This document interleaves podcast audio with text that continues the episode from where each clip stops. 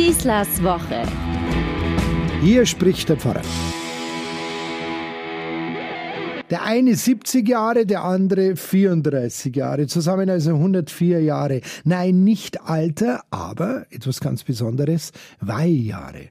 Diesen Sonntag dürfen wir in meiner Pfarrei gemeinsam feiern. Mein Senior in meinem Pfarrhaus, der Pfarrer Fritz Zimmermann, geweiht 1951 im Freising, zusammen mit 45 weiteren Neupriestern. Das waren noch Zeiten. Und ich mit meinen schon auch stattlichen 34 Jahren im priesterlichen Dienst, geweiht 1987. Wir waren immerhin auch noch 18. Zwar nur die Hälfte, aber immerhin auch keine Selbstverständlichkeit. 34 Jahre, 70 Jahre. Wir haben beide gesagt, wir begehen dieses Fest gemeinsam, weil da nämlich das nicht nur ein Zahlenspiel ist, sondern da ist etwas unglaublich Schönes und Feinsinniges dabei, das uns miteinander verbindet. Da ist der eine von 1951. Wir sehen ein volles Haus. Volle Kirchen waren damals völlig normal. Da ist aber auch noch der alte Ritus, die strikte Ordnung, ein absolut gesellschaftssicherer Katholizismus. Die Bilder von der Weihe damals geben einen schönen Einblick. Der Prämitiant ist der König, nahezu papstgleich, höchst angesehen in allen Schichten der Gesellschaft. Er studiert er heute und gebildet, kann Latein. Das Leben ist geordnet.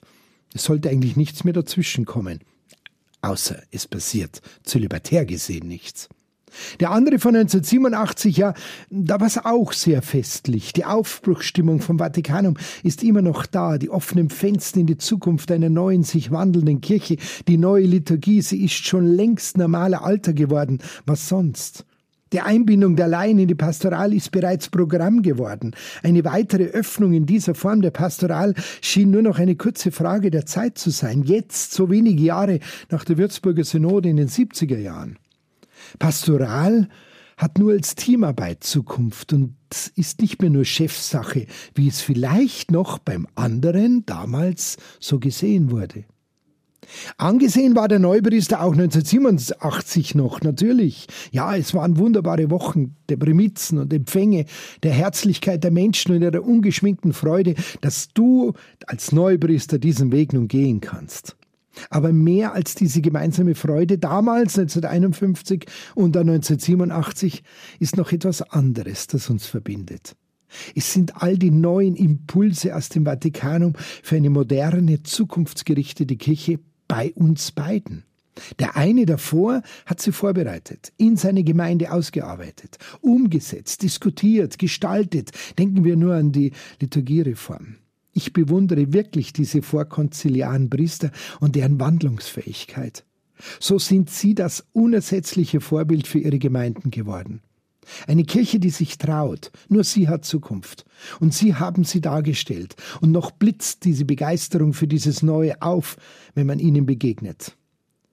Dem Fritz Zimmermann seine Augen leuchten, wenn er von seinen über 50 Jahren Gemeindearbeit erzählt. Der andere danach hat diesen Geist des Vatikanums von klein auf gelernt. Es war nicht eine Lehre, die zum Umdenken aufforderte, sondern gerade die Erfahrung der Fülle. Die weise Voraussicht, anders sein zu können, entspringt nicht dem Mangel, sondern der Sehnsucht danach. Es war absolut normal geworden, dass es da keine Angst vor neuen Umgangsformen gab, dass man immer wieder neu ausprobieren durfte und organisieren konnte. Kirche ist und bleibt ein Inklusionsprojekt und niemals ein exklusiver Club. Denn immer geht es um eine offene Kirche, die den direkten Umgang mit den Menschen sucht, sich ohne Verlustangst weiterentwickelt und öffnet in alle Richtungen. Nahtlos konnten wir Neupriester in den 80ern all das weiterentwickeln und gestalten, was die Mitbrüder damals von 1951 vorbereitet haben. Von ihnen haben wir erfahren, dass es in der Seelsorge nicht ums Verwalten geht, sondern ums Gestalten, ums Formen. Dass man sich nicht bloß Entwicklungen über sich ergehen lässt, sondern dass man diese Entwicklungen in die Hand nimmt und selber gestaltet. Heute ist sehr schnell von Schisma und Kirchenspaltung, vom nötigen Gehorsam dem Lehramt, dem Kirchenrecht und dem Papstschreiben gegenüber die Rede, wenn Reformen angemahnt werden seitens der Gegner. Man spürt in diesen Tönen sofort die ganze Angst vor Veränderung. Eine Erstarrung, die gepaart ist mit sehr oft aggressiver Abwehrhaltung. Denken wir nur an die abfälligen Kommentare erst jüngst im Zusammenhang mit der Segnung homosexueller Menschen in unserer Kirche.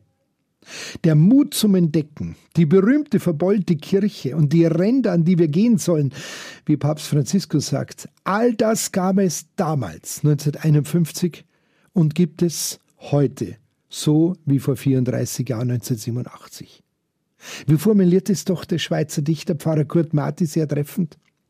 Wo kämen wir hin, wenn jeder sagte, wo kämen wir hin, aber keiner ginge, um zu sehen, wohin wir kämen, wenn wir gingen.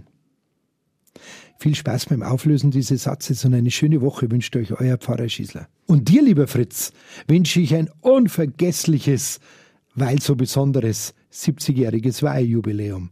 Wir feiern das Gras rauscht.